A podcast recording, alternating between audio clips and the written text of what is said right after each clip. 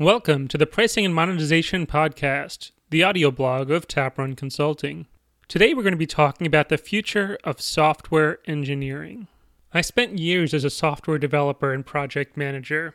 Now I'm ready to embark on a new career fortune teller. That's right, thanks to my magic crystal ball, I can see into the future and am ready to report back on the state of software engineering. Long story short, the future isn't bright and it's only going to get worse. The writer Arthur C. Clarke once stated that any sufficiently advanced technology is indistinguishable from magic. Nowhere is this more true than in the field of software engineering.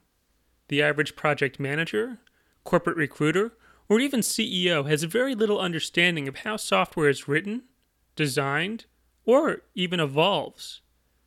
To them, software engineering is something of a black box that takes engineers as input and yields computer code as output. The lack of insight into the world of software engineering results in an unfortunate situation in which the professionals in charge of hiring lack any means of determining which programmers would be the best hire and which would be best to avoid. As with all things, a lack of information leads to inefficiencies of an ever growing sort. It's of little surprise that those without a reliable methodology for hiring would turn to keyword searches on resumes. After all, it's hard to evaluate a candidate's problem solving ability via his resume, but an automated search for a trending framework is just so easy. Besides, if programmers are otherwise alike, why not use a list of toolkits and technologies as the deciding factor in hiring? Unfortunately, markets react to incentives. If corporate policy is to select candidates by toolkit rather than by problem solving ability or knowledge of software engineering concepts, software engineers will change their skill sets. Rather than focusing on fundamental skills with long term value, they'll focus their attentions on learning syntax of the flavor of the month, knowledge with a shelf life shorter than the average bouquet of roses.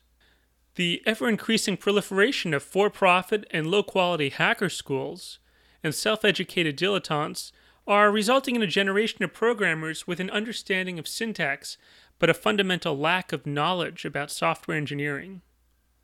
I recently spoke to one senior developer who claimed that it was impossible to create a tree structure in Ruby, and another who had no idea that a tree could even be used to solve problems.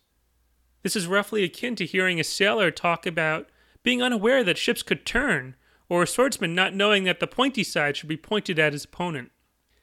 And yet, I can hardly blame any developer for his actions or for his choices. When corporations force their hiring policies to work through keywords, it makes perfect economic sense for them to pursue a keyword heavy knowledge base. Yet, this shift in behavior is sure to wind up to damage the future of companies and the nation as a whole. With the introduction of each new framework, a corporation will find itself with folks who have little to no professional utility until they can be retrained at great expense. Some types of software are relatively straightforward, involving only the four typical types of operations create, read, update, and delete, also known as CRUD. For this type of development, a mere superficial knowledge of software engineering may not prove completely disastrous but the industries may be on course to losing the ability to create software that is revolutionary in nature. The solution is clear. We need to put the hiring of technical staff back into the hands of technical staff. Of course, such a future is unlikely, as those currently in charge of hiring will not want to give up their control of the process. As suggested by the Shirky principle, once staff members, be they HR or another non technical group, take charge of a problem, they will not be able to imagine a solution that doesn't involve themselves as the solver. So, what should software engineers do in the meantime? Well, I recommend learning the newest frameworks and trying to use lots and lots of buzzwords on your resume. Focusing on books on artificial intelligence, software engineering design patterns, things like that. Huh! Why even bother reading them?